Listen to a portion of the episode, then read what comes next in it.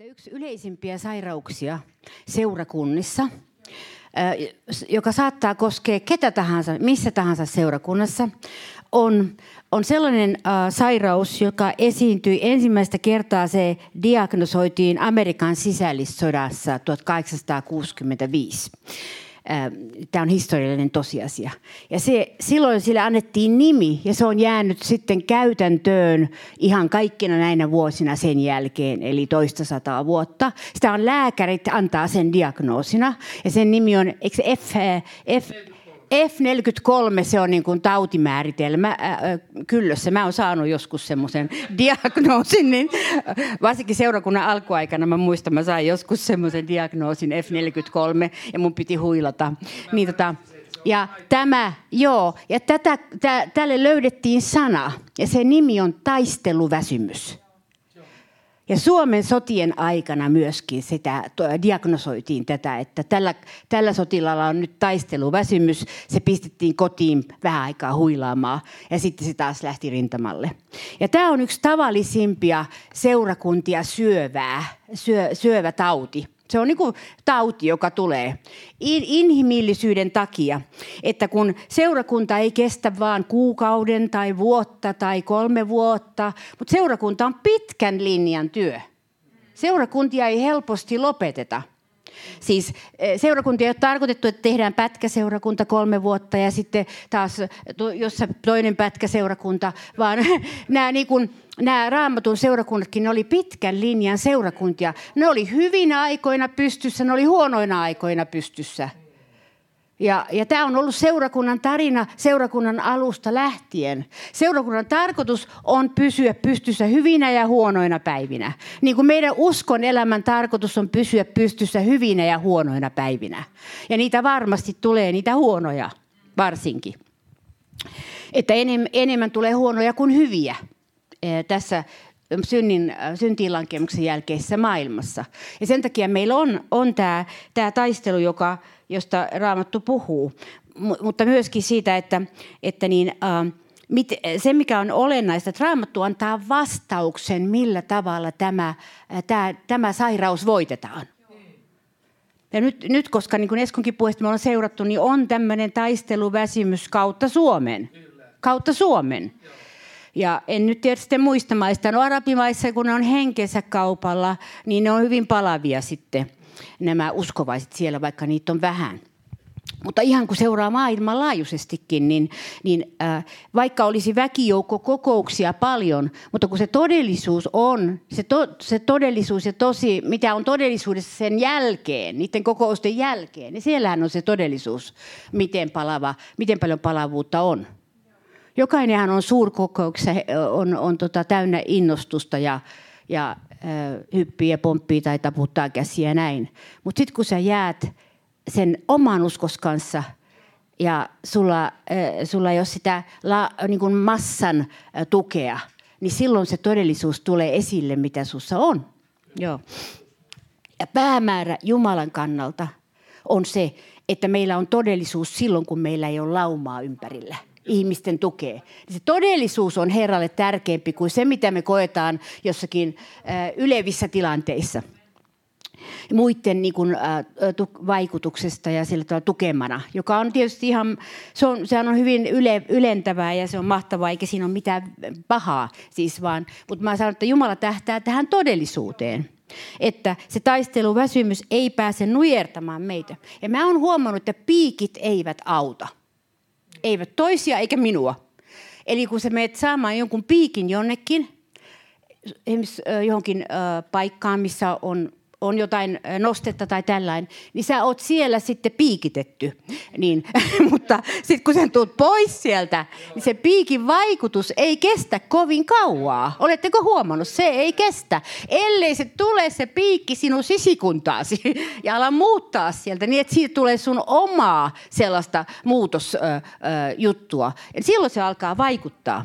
Ja kun mä oon seurannut tätä niin kauan, tätä kiertävää kansa Suomessa – niin, äh, niin mä olen todennut tänne, että piikitys ei toimi. Se ei arjessa toimi. Vaikka se innostaa, mä, mäkin innostun helposti ja näin, mutta nyt tässä iässä ja tällä kokemuksella, mikä on, niin mulla on jonkin verran tullut tarkkanäköisyyttä, että mä näen, että milloin pelataan piikityksellä ja milloin pelataan todellisuudella Jumalan kohtaamisella. Siinä on ihan kaksi eri linjaa, ihan eri kielen käyttö, jos pelataan piikityksellä tai pelataan Jumalan kohtaamisella. Siis piikitys, se, se hehkuttaa sitä, mitä ihminen on.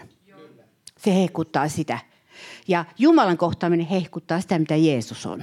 Se on yksinkertainen merkki. Mitä enemmän kehutaan, kuinka hyvä puhuja on siellä ja hyvä puhuja täällä, niin sitä enemmän se menee sinne piikin puolelle.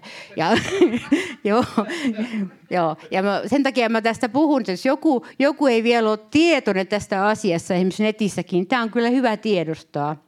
Nimittäin siinä tulee, kun aikansa piikitä ittees, niin lopulta sä et usko mihinkään. Näin se tosiasia on.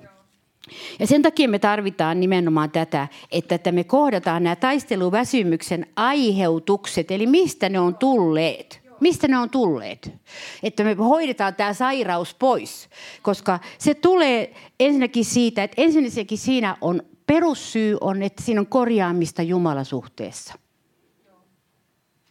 Et miksi Paavali kesti vankilassa yksin lopussa, kirjoitti kirjeitä opetuslapsille, eikä säälinyt, kun minä nyt täällä raukka, suuri sankari, olen tänne putkaan joutunut ja, ja kohta mut tapetaan.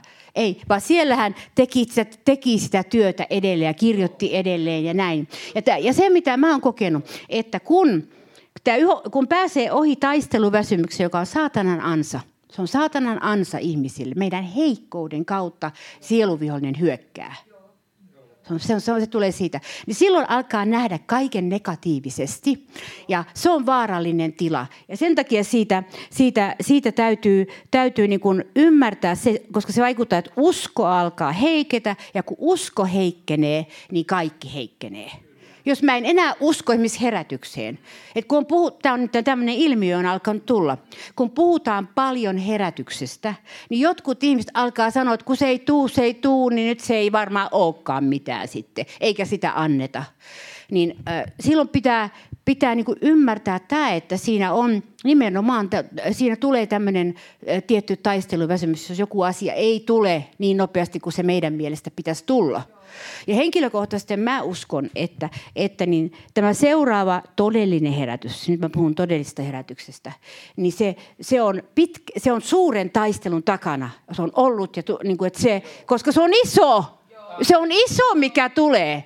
Se ei ole enää yksi kokous, että joku tulee jostakin ja tuo tänne jotakin ja lähtee pois. Se on iso juttu. Ja mä uskon, että se on Suomea, Suomea koskeva juttu erikoisesti. Eli se tulee olemaan semmoinen, niin kuin Suomessa on ollut semmoisia herätyksiä, jotka on ollut todella vaikuttanut pitkään täällä. Jotkut on sitten muuttunut herätysliikkeiksi ja sitten ne yleensä on vähän menettänyt sitä tulta, mutta kuitenkin säilyttänyt osan joka on hyvä asia. Mutta siis kun puhutaan tällaisesta, että me puhumme herätyksestä, niin, niin se, on, se on pitkän kantaman juttu, kun se tulee. Sen takia se ei ole tällä tavalla, että nyt lauletaan, nyt innostetaan, taputtaan käsiä, niin herätys tulee. Ei tule. Se ei tule sillä tavalla. Se tulee toista kautta. Se tulee sisäistä kautta meille uskoville, seurakunnille sisäistä kautta, että me alamme tajuta oikeastaan, mistä siinä on kysymys. Siinä on juuri kysymys tästä muutoksesta. Ja sen takia tämä muutosvastarinta on todellinen. Se on todellinen. Koska aina kun tulee muutos, me koemme usein, että se vie meiltä jotakin. Jotain se vie pois mukavuutta, se vie pois kunniaa, se vie pois jotakin sellaista, mitä, mihin me ehkä mitä me ajatellaan, että on niin kuin meille välttämätön. Esimerkiksi nöyrtyminen, joka on avain siihen, että Jeesus voi tulla, niin sitä pidätellään sen takia, että pelätään häpeää. Pelätään häpeää. Esimerkiksi nyt kun mä olen ollut juutalaiskulttuurin kanssa tekemisissä monia vuosia, mä nähnyt, että idän ihmisten suurin pelko on joutua häpeään. Se on siis kasvojen menettäminen. Että he vaikka kärsivät mieluummin ja antavat mennä huonosti asioiden, kun he vaan eivät menetä kasvojaan. Joo. Ja tämä on, tämä on heillä erikoisesti. Mutta kyllä tämä näyttää olevan niin, että tätä esiintyy Suomessakin. Ja sen takia, sen takia tämä Jeesuksen kautta ja pyhäningin kautta niin kuin sen ylipääseminen ja sitten tästä taisteluväsymyksestä ylipääseminen, koska, koska niin, mikä sota onnistuu, jos ei Herra ole siellä mukana? Ei mikään. Juudan kansakin teki, he halusivat Jumalan mukaan jokaiseen sotaansa ja sitten he voittivat. Jos Herra, he ei pyytäneet Herraa mukaan, niin he hävisivät. Se vaan oli näin. Ja olemmeko me yhtään sen parempia? Me ollaan samassa tilanteessa. Jos tämä kansa ja me emme pyydä Herraa avuksi sotaan, niin me häviämme. Joo, ja se tarkoittaa, ei vain tule auttamaan, tule äkkiä auttamaan, me ollaan pulassa, pelasta meidät lätäköstä tai muuta, vaan että se pyytää Herraa auttamaan, että me voisimme tulla sellaisiksi, että Herra voi käyttää meitä ja auttaa meitä. Että me tulemme, annamme itsemme hänelle, jotta hän voi käyttää meitä ja auttaa meitä. Koska Jumalahan ei, ei vaan... Äh, ei, ei se ole niin sellainen leima, jonka hän antaa, hyväksytty, hyväksytty, hyväksytty, hyväksytty leima ol, olkapäällä. Ei, vaan että hän tulee, että me suostumme silloin siihen, että tässä olen Herra. Ja, ja se, on, se on se yksi suurimpia sanoja, mitä me voidaan sanoa Jumalalle. Me sanon, että tässä olen Herra. Käytä minua.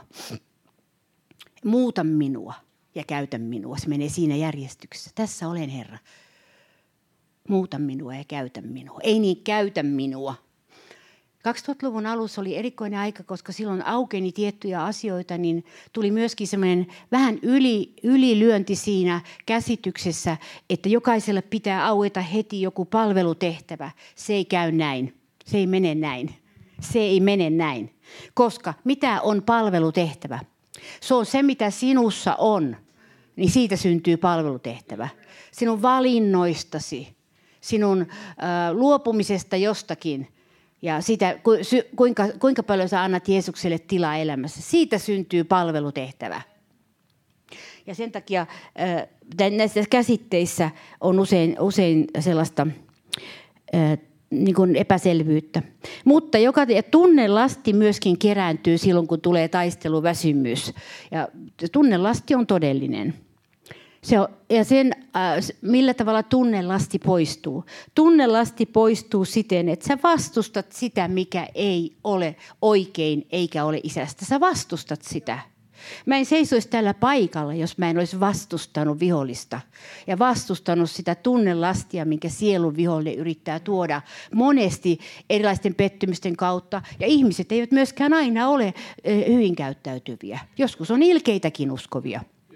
Ja me joudumme kohtaamaan monenlaisia uskovia ihmisiä. Ihmisinä joudumme kohtaamaan monenlaisia ihmisiä. Ja jos me halutaan niin voittaa ihmisiä tai viedä eteenpäin Herran, Herran asiaa ja kertoa Jeesuksesta ja, ja toimia sillä palvelutehtävällä, mikä Herra meille on antanut, niin ei, ei siinä aina ole taputtajia. Ei aina ole hurrahuutoja meidän ympärillä. Joskus tulee kiviäkin ja niistäkin on toivuttava ja niistäkin on parannuttava ja niin sittenkään ei saa sitä kapulaa luovuttaa. Et jos jollakin tavalla mä rukoilen, että, että tämän ajan uskovia teidänkin ja niin kuin mun omakin sisimmässä on joutunut rukoilemaan jatkuvasti, että Herra juurruttaa tämän ajatuksen niin vahvaksi, että mä en ikinä heitä kapulaa ja niin kuin Herra ottaa sen mun kädestä. Vaan mä juoksen juoksuni loppuun asti. Kun täällähän on nyt määrätty melkein, että vähän yli 50, niin se on jo vanhaa kamaa. Se, siis, tämä on mennyt ihan pois siitä, mitä oikeasti, oikeasti on raamatullinen periaate, että jos sinulla on jotakin, jonka Herra on sinulle antanut, niin silloin sinun, sinun tulee aina se antaa eteenpäin, e, eikä, eikä niin kuin luovuttaa tiettyjen inhimillisten rajoitusten tai säädöksien tai käsitystenkään pohjalta. Joo ei kenenkään tule luovuttaa. Kenenkään ei tule luovuttaa. Me erikoisesti puhun nyt vanhemmille ihmisille, jotka kokee, niin kuin, että heillä ei ole enää mitään tehtävää. Mä uskon, että esimerkiksi netissä meillä on sellaisia katsojia varmasti, jotka ajattelee, että, tässä, niin kuin he ei voi, että he ei voisi täyspainoisesti palvella Jumalaa tietyn iän jälkeen. Ja se, se ei ole näin vaan sä voit palvella Jumalaa kaikessa. Ja sä voit lapsena palvella Jumalaa, niin kuin Samuel palveli temppelissä eh, Eelin, eh, Eelin pappeuden alla, palveli Jumalaa vanhan liiton aikana. Ja, ja, ja ja Davidkin lähti nuorena liikkeelle ja, ja, ja monet siellä on, mitä ei tiedetäkään, mutta ehkä iankaikkisuudessa me nähdään kaikki ne teot. Sieltä tulee pitkä aika kuunnella ja katsella mahdollisesti sieltä jostakin taivaalliselta ruudulta niitä eh, koko eri asioiden historioita ja nähdä, nähdä se todellisuus, mikä siellä on ollut ja nähdä se taistelu, mikä siellä on ollut. Ja sitten me kaikki ollaan siellä ja hurrataan, jee, mä tiedän miltä toi tuntuu. ja mä tiedän mitä toi oli, kun me hurrataan siellä kaikki. Koska me ollaan voittajina silloin perillä, niin siellä ei ole enää itsesääliä eikä katkeruutta eikä mitään tämmöistä. Siellä ei enää huokailla ketään vastaan eikä sanota, että toi teki mulle pahaa ja tämä ei ollut kiltti ja muuta vastaavaa. Me ollaan iankaikkisuudessa, jossa me ollaan kaikki sellaisessa asenteessa, että me, me ollaan taivasten valtakunnan rakkauden lähettiläitä siellä toinen toisillemme. Niin kuin mulla se uni, jonka mä näin ensimmäisenä seurakuntana vuonna yöllä, näin unen, että mä olin taivaassa. E, mä, en, mä olen sen kertonutkin, mutta se on semmoinen vahvistava uni aina niin, että se, se mikä siellä oli kaikkein ihaninta oli se valtava ilo, mikä siellä oli. Et siellä oli juhlat ihan oikeasti. Mä tykkään juhlista ja tämmöistä vapaudesta, niin mä tykkäsin sitä katella sitä siinä unessa, että vau, mikä juttu on tulossa. Että, että, että siinä on semmoinen ystävällisyys, se henki, siis semmoinen ystävällisyys. Ja semmoinen, että kaikista oli hirveän kivaa tulla yhteen ja, ja, ja sitten tämä en nähnyt, mitä ne söi siellä. Että, että joku voisi keksiä sitä hienon jutun, että kuvitella, että mitä ne söi siellä. Mutta mä en pysty kuvittelemaan, mitä ne söi siellä. Mutta ne söi jotakin, mitä piti valmistaa. Niin. Eli ei se ole ihan semmoista siivet haville havittelevia enkeliä, semmoisia enkelit me viihotetaan siellä, vaan, vaan siellä on semmoista todellisuutta. Ja tätä varten meitä valmistetaan täällä tässä, tähän tähän, tähän näin, että me, me, niin kuin, me pystytään kestämään nämä taistelut, mitkä täällä alhaalla on. Koska tiedättekö, realiteetti on nyt, kun mä oon niin paljon ihmisten kanssa työskennellyt, 30 vuotta käytännössä katsoen yli, niin tota, ja ylikin, niin tota, mä oon nähnyt, että, että miten paljon ö, siis on ö, tuskaa ja taistelua ja kaikenlaista ihmisten elämässä. Mä oon nähnyt niin, että siis tämä on taistelua tämä elämä. Uskovillakin. Mä olen eri seurakunnissa eri maissa, niin kaikki, kaikilla on taistelu. Kaikki taistelee jonkun asian kanssa. Entisessä neuvostoliitossa taisteltiin koko aika milisejä vastaan ja, ja, ja kyttiä vastaan. Ja, ja sitten kun tuli vapaus, niin sitten taistellaan sitä, ettei sotkeuduta mafiaan ja, ja, ja muuta vastaavaa. Niin taistelu on, on niin kuin täällä maailmassa, maailmassa oleva juttu, mutta siellä ei ole. Siellä ei ole. Siellä ei ole taistelua, ylhäällä ei ole taistelua. Ja se on mahtavaa. Mutta täällä meillä on ja sen takia mä haluan kehottaa meitä kaikkia itseäni ja toisia, että me vapautamme uskomme uskomaan, että raamattu on totta. Siis raamattu on totta. Mitä siellä sanotaan siitä, että me olemme voittajina perillä, että Jumala on meidän kanssamme, meitä ei otettu seilaamaan täällä elämän merellä yksinään, että monesti tulee semmoinen mieli uskoville, että mä oon ainoa, joka Jumala on jättänyt seilaamaan tänne elämän merelle yksinään, eikä se kuule eikä näe, ja mun rukoukset ei mene mihkään, ei pidä paikkaansa. Ei pidä paikkaansa. Ketään ei ole jätetty seilaamaan. Jos hän on seilaamassa, niin hän on itse lähtenyt seilaamaan. Mutta Jumala ei jätä seilaamaan lapsiansa. Jumala ei jätä seilaamaan lapsiansa. Ja tämän tämän valmistusvaiheen niin kuin aikana Jumala on meidän kanssamme. Ja kaikkein tiiviimpään se valmistus tulee ennen herätyksiä. Sen kertoo historia. Kirkkohistoria kertoo sen. Ennen herätyksiä sanoivat monet, että, että se oli suorastaan melkein kestämätön aika ennen herätyksiä. Monissa paikoissa, kun isoja herätyksiä tuli, niin, niin se oli niin lyhyt, mutta semmoinen tiukka vaihe – hyvin tiukka vaihe. Ei pidä, ja se, joka, ää, niin mä sanon tämän niin, että älä pelästy tätä. Ei se ole vuosikausia kestävä juttu, mutta se on joku semmoinen tiukka vaihe, joka tulee ennen herätyksiä, jolloin tehdään valintoja. Haluanko mä todella Jumalaa? Haluanko mä todella Jumalan herätystä? Haluanko mä todella sitä, että mun elämä on Jumalan käsissä? Ja se on, ja se on, se on semmoinen uskon juttu. Ja sen takia tämä taisteluväsymys täytyy voittaa – sen voi voittaa. Sen voi voittaa. Sen voi voittaa esimerkiksi sillä tavalla, että sä yksinkertaisesti teet jälleen uuden valinnan. Ja sanot Herralle, että vaikka on näin, niin kuin on ollut elämässä, ja vaikka mä en ole onnistunut omasta mielestäni, mä on, on sitä ja on tätä, niin vaikka on näin, niin tällaisena minä palvelen Herraa, niin kuin Jumalan sana sanoo. Tällaisena minä palvelen Herraa. Se on tehtävä jossain vaiheessa. Muuten äh, sieluvihollinen vertailun kautta murskaa sun uskoa. Ja jos rupeat vertailemaan itseäsi toisiin, kun minä en ole tällainen ja minä en ole tuollainen, niin minä en kelpaa siihen, enkä minä kelpaa tuohon. Ja sä alat ikään kuin vinoutumaan sitten siinä. Ja sen takia siinä täytyy tulla siihen pisteeseen, että tällaisena minä palvelen Herraa. Mä oon monta kertaa ollut siinä tilanteessa ja se on ollut se, joka on pelastunut. Mä oon päättänyt, että tällaisena minä palvelen Herraa. Sillä yleensä on niin, että on monia, jotka haluavat muuttaa saarnaajia. Ne eivät halua muuttaa itseänsä, mutta ne haluavat muuttaa saarnaajia. Joo. Ja monet, monet ylipäätään vaan muuttavat jonnekin. Joo. Ja näin, että, että koska e, tämä tietty pakenemis periaate on nähtävissä raamatussa – että kun syntilankemus tuli, niin Adam ja Eeva pakeni sinne jonnekin puskiin Jumalaa ja Jumala sai huhuilla niiden perässä paratiisissa ja vihdoin sitten siinä tuli asiat selväksi tehtyä. Mutta se alkoi sieltä se pakeneminen. Se alkoi sieltä se pakeneminen. Ja se jatkuu edelleen. Kuka lähtee mistäkin? Joo, että aina joku lähtee jostakin. Näin. Ja ne, jotka jää, niin ne on niitä sitten sankareita sillä tavalla, sillä tavalla e, jotka, jotka niin jatkaa sitten sen mukaan, mitä ne uskoo. Mutta niin, äh, ja tietysti on monia tilanteita elämässä, että, mutta niin noin tältä perspektiiviltä, missä mä oon niin katsottuna, niin, niin äh, tosiaan niin uskollisuus, niin kuin Esko sanoi, on yksi tärkeä tekijä seurakunnissa. Mä uskon, että se kutsuu herätystä. Uskollisuus kutsuu herätystä. Se kutsuu herätystä. Ja uskollisuus on sellainen, että et, et, et sä, sä niin kuin et ö, ole houkuteltavissa joka juttuun.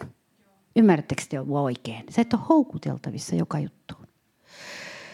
Esimerkiksi niin kun mä, en, kun mä olin lähetystyössä, mä olin useita vuosia – niin mä en uskaltanut lähteä minnekään toiseen paikkaan ennen kuin Jumala antoi mulle sellaisen yliluonnoisen merkin, että tämä on, on Jumalan tie ja Jumalan tahto.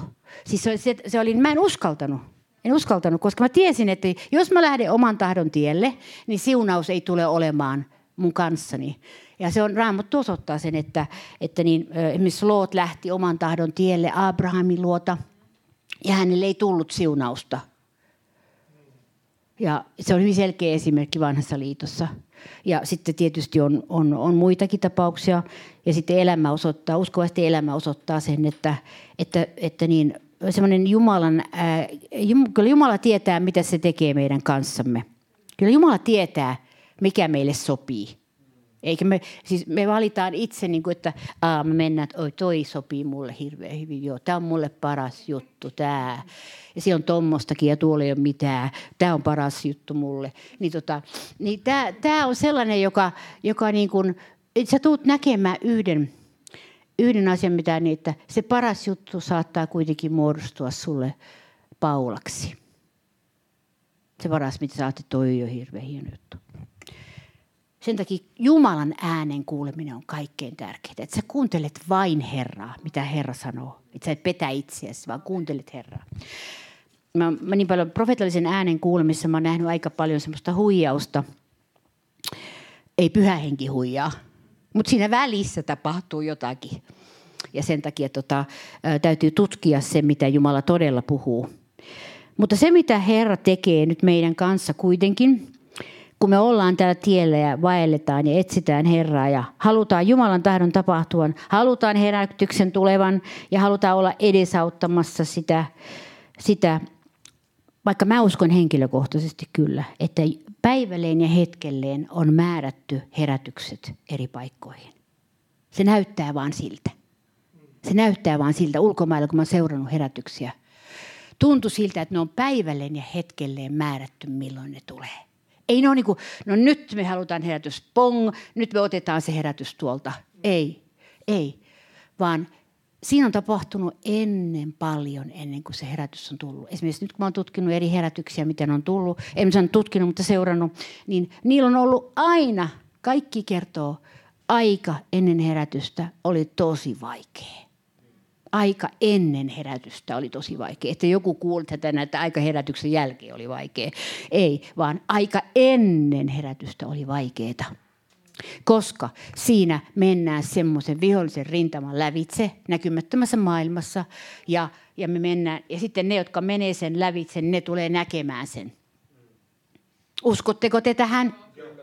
Joo, ne, jotka menee sen lävitse, jotka haluaa mennä sen lävitse, sen vaikeimman ajan lävitse, jos, jossa, joka ei ole, tietysti tämä ei ole mikään semmoinen suosittu, että pingo, mä pongaan ton, ton niin kuin heti ensimmäiseksi. Mutta tämä on realiteetti. Mutta tässäkin ajassa, tässä ajassa nimenomaan Jumala on uskollinen. Jumala on uskollinen. Ei keneltäkään vaadi enempää kuin mihin me pystytään. Ja sen mä sanon yhden, että mun mielestä kaikkein tärkeintä on olla todellinen. Että sä oot todellinen. Sä et yritä olla jotakin. Sä et huijaa ketään. Sä oot todellinen. Sä oot todellinen. Se auttaa henkeä tulemaan. Se auttaa henkeä tulemaan. Että sä oot rehellinen, sä oot todellinen ja sä, sä haluat sitä todellista. Joo. Ja niin, Jumalan sana sanoo sitten vielä tähän, äh, tähän herätyksen etsintään ja Jumalan odottamisen etsintään ja yleensä uskossa pysymiseen. Uskossa pysymiseen. Tällaisena tällaisessa ajassa, että ei tarvitse niin piikkiä mennä ottaa aina. Niin, se on Jesaja 40, 29.31. Hän antaa väsyneelle väkeä ja voimattomalle voimaa yltäkyllin. Nuorukaiset väsyvät ja nääntyvät. Nuoret miehet kompastuvat ja kaatuvat. Mutta ne, jotka Herraa odottavat, saavat uuden voiman. He kohottavat siipensä kuin kotkat, he juoksevat eivätkä näänny, he vaeltavat eivätkä väsy. Voit sä nähdä itsesi tämmöisessä tilanteessa, että sä vaellat etkä väsy. Sä juokset, juokset, Raamattu kun puhuu juoksemista, niin se ei tarkoita siis tämmöistä kilpajuoksua, tällaista, niin kuin on, se tarkoittaa, että sä siis päivästä päivään menet ja sä et niin kuin, luovuta siis niissä elämän eri haasteissa. Sä juokset, sä juokset läpi. Sitä, juoksu, sitä se juoksu tarkoittaa. Koska raamatun kieli tarkoittaa aina vähän, ei niin mitä, mitä pitkä pelkkää, se on käytännöllinen. Ja juutalaiset on niin äärettömän käytännöllisiä. Ne on hyvin praktikaalisia ihmisiä. Ja sen takia raamatussakin tämmöisiä, tämmöisiä käytäntöön liittyviä ohjeita. Ja sitten toinen, missä sä, millä sä vielä yksi, millä sä vapaudut tästä, tästä tällaisesta, tällaisesta sotaväsymyksestä, että pitää tulla äkkiä, äkkiä jotakin, että mä pysyn hengissä. Tiedättekö, joka päivä Jumala pitää meitä hengissä. Jumala pitää meitä uskossa. Minä en olisi täällä, jos ei Herra olisi pitänyt minua pystyssä. En olisi. En olisi. Mutta Herra on pitänyt pystyssä. Herra on pitänyt pystyssä. Ja tulee pitämään pystyssä. Samoin sen, joka haluaa, niin Jumala tulee pitämään pystyssä. Mutta meidän media-aika on erässä mielessä turmelu ajattelutavan meille. Niin me, media-aika on luonut kuvan juuri tästä, että esimerkiksi, että täytyy olla hirveä määrä ihmisiä, ennen kuin me olemme vakuuttuneita, että se on jotenkin hyvä juttu. Mä oon huomannut, että mitä enemmän ihmisiä, sitä ihan oikeasti, sitä vähemmän henkeä. Mä oon huomannut tämän koko eri kokouksissa, mitä on ollut suurkokouksiakin. Ja mä en tarkoita, että puhujassa ei olisi henkeä, mutta, mutta se massailmiö, niin se vie sitä todellisuutta pois. Se vie sitä, sitä todellista, koska, koska se on aina henkilökohtaisesti täytyy vastaanottaa. Et se, ei, se, ei sitä, se, ei, se ei siitä tule, että on niinku semmoinen ryhmä, ryhmähenki. Mm. Sitten kun sä oot yksin kotona, niin sulla ei ole sitä ryhmähenkeä. Sulla ei ole. Silloin sun on oltava sen Jumalan kanssa. Sun on oltava Jumalan kanssa silloin. Mutta yhteyshän on valtava tärkeä. Musta on parempi, että ollaan yhdessä, kuin olla, mökötetään kotona. Tämä on aina ehdottomasti parempi. Ja esimerkiksi alkuseurakunnan aikana, niin tiedättekö, seurakunnat olivat, ei ollut isoja. Ne ei ollut isoja. Rooman valtakunta oli sen verran ahdistava uskovaisille, että ei ne ollut mitenkään isoja. Kun isot herätysliikkeet on alkanut Suomessa, niin seurakunnat ei ollut mitenkään isoja. Eli tämmöinen niin ajattelutapa tällaisesta – mä, mä lennän sen suuren siiven alla, niin kuin jotenkin mä lennän siinä. Niin se on väärä ajattelu. Sitten kun sä huomaat yksi, kaksi, niin sä tipahdat jonnekin, vaikka et se suuri siipi ei ole kantanutkaan sua.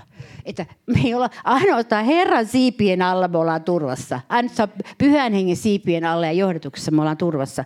Ja tässä sanotaan nimenomaan ne, jotka Herraa odottavasti saavat uuden voiman ja kohottavat siipensä kuin kotkat eivätkä näänny, he eivät näänny ja he vaeltavat eivätkä väsy. Pitkä, pitkä jännitteisyys on tälle ajalle vierasta, mutta raamatulle ei ole vierasta. Raamatussa ihan, ihannoidaan tai kunnioitetaan pitkäjännitteisyyttä. Nykyaikana halveksitaan pitkäjännitteisyyttä. Tai sitä ei pidetä tärkeänä. Joten me ollaan nyt haastavassa tilanteessa uskovina, mutta tässä on luvattu, että Herra antaa uuden voiman. Ja tämä, tämä niin kuin voiman, uuden voiman tuleminen, sekin on semmoinen, kuka sen tekee? Kuka sanoo, kuka sen tekee? Joku, joku, sanoo, joku sanoo jotakin. Herra tekee, niin Herra tekee, joo. Eh, uusi voima, se tulee vain Herralta – ja se tulee minkälaisiin astioihin? Minkälaisiin astioihin?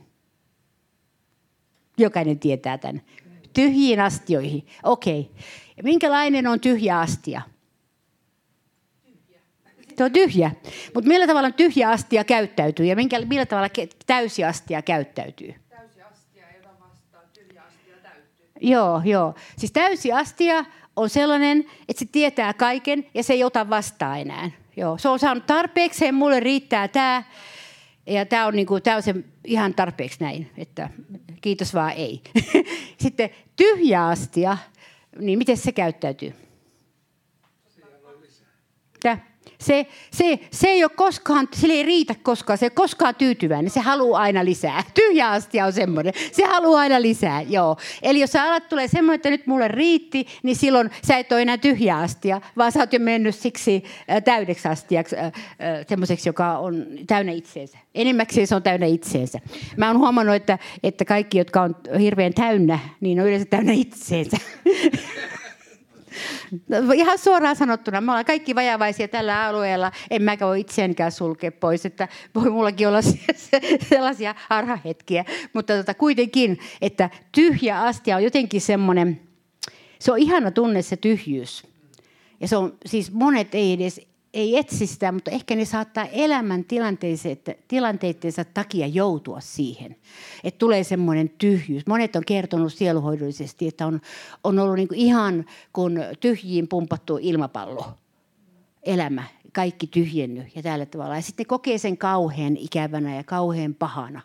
Ja kuitenkin se tarkoittaa niin, että siitä lähtee jotain uutta heidän elämässä, elämänsä. Jotain uutta lähtee. Ja tässä niin kuin mekin voidaan julistaa itsellemme ja, ja kaikille, jotka kuuntelee meidän sanomaa, että, että jos sä koet itsesi tyhjäksi, että sulle ei ole mitään, niin silloin sulle on tulossa jotakin. Sulla on tulossa jotakin. Sillä hän täyttää tyhjät astiat, niin kuin oli ne viiniruukut siellä Kaanaan häissä. Niin ne oli tyhjiä, ne astiat. Ja, ja Jeesus, mitä vettä niihin kaadettiin, niin kuin meillä yleensä kanssa hengellisessä kuviossa joskus vettä tulee paljon, mutta viiniä vähemmän. ja kuitenkin me tarvitaan se viini. Eli se täytyy olla tyhjä, että se, jotenkin se tyhjyyden tunne, että se vesi voi muuttua viiniksi edes. Ja tyhjät astiat ihan kokonaan, nehän saa sitten ihan, ihan tota, heti sen sitten, jos on tosi tyhjä. Ne kaikkein tyhjimmät ihmiset, kun on ollut kaikkein tyhjimmässä kunnossa, niin kuin mäkin olen joskus ollut, niin silloin Jumala lähestyy hyvin nopeasti. Joo. Ja sen takia ei kannata pitää kiinni mistään sellaisesta, ei mistään inhimillisestä. Ei kannata pitää kiinni niin tämä, e, mistään jostakin imagosta esimerkiksi, että meidän pitää näyttää ulospäin hyvältä. Ei meidän pitää näyttää ulospäin hyvältä. Meidän pitää näyttää sisältäpäin hyvältä, eikä ulospäin hyvältä. Ja me ei, ei me, eikä me Herra kutsunut seurakuntia kerskailemaan, että katsokaa kun meillä menee näin hienosti ja meillä on näin paljon jäseniä. Ja, ja sitten sä katsot vähän sinne jäsen, jäsensalin komeroihin ja huomaat, että siellä on monet sotkut mukana. Niin ei Herra tarkoittanut, että me ihaillaan semmoista, vaan me päästetään irti asioista. Päästetään yksinkertaisesti irti ja sanotaan, että isä, tapahtukoon sinun tahtosi tapahtukoon sinun tahtosi. Niin kun me seurakuntana ollaan nyt Jumalan johdatusta etsimässä, niin me sanomme, että Herra, tapahtukoon sinun tahtosi. Sinun tahtosi on ainoa, joka on hyvä. Ja sitten myös, myös että me emme, emme me luo mitään. Pastorit muuten ei pysty luomaan mitään. Jos joku ajattelee, että pastorit luo niin kuin seurakunnan, ei ne pysty luomaan seurakuntaa. Pastorit eivät luo seurakuntia, vaan Jumala luo seurakuntia. Ja sitten hän uskoo seurakuntia pastoreille. Jos pastorit alkaa luomaan, niin Herra väistyy. Ja se teki tämä, uh, mulla tuli sellainen pyhyyden tunte, tiettekö, että Jumalan seurakunta on Jumalan seurakunta. Se ei ole edes meidän seurakunta ollenkaan. Se on Jumalan seurakunta, joka koskee siihen, koskee Herraan. Se on oikeastaan aika uh, semmoinen, tämä on unohdettu. Tämä on unohdettu. Ja myöskin, myöskin sillä tavalla, että jos on ö, Jumalan palvelijoista kyse, mun on huono sanoa vähän, kun mä itse nyt olen tässä puhumassa, mutta mä sanon sen sen takia, että se periaate on totta. Koska Jumalan palvelijat ovat Jumalan palvelijoita. Tiedättekö, joka ei ole Jumalan palvelija, Herra poistaa hänet aika nopeasti. Mutta Jumalan palvelijat eivät ole, he eivät ole valinneet sitä itsestä kutsuansa, vaan se on annettu heille. Ja sen takia he palvelevat seurakuntaa. He palvelevat Jumalan omia sillä kyvyllä, mikä heillä on.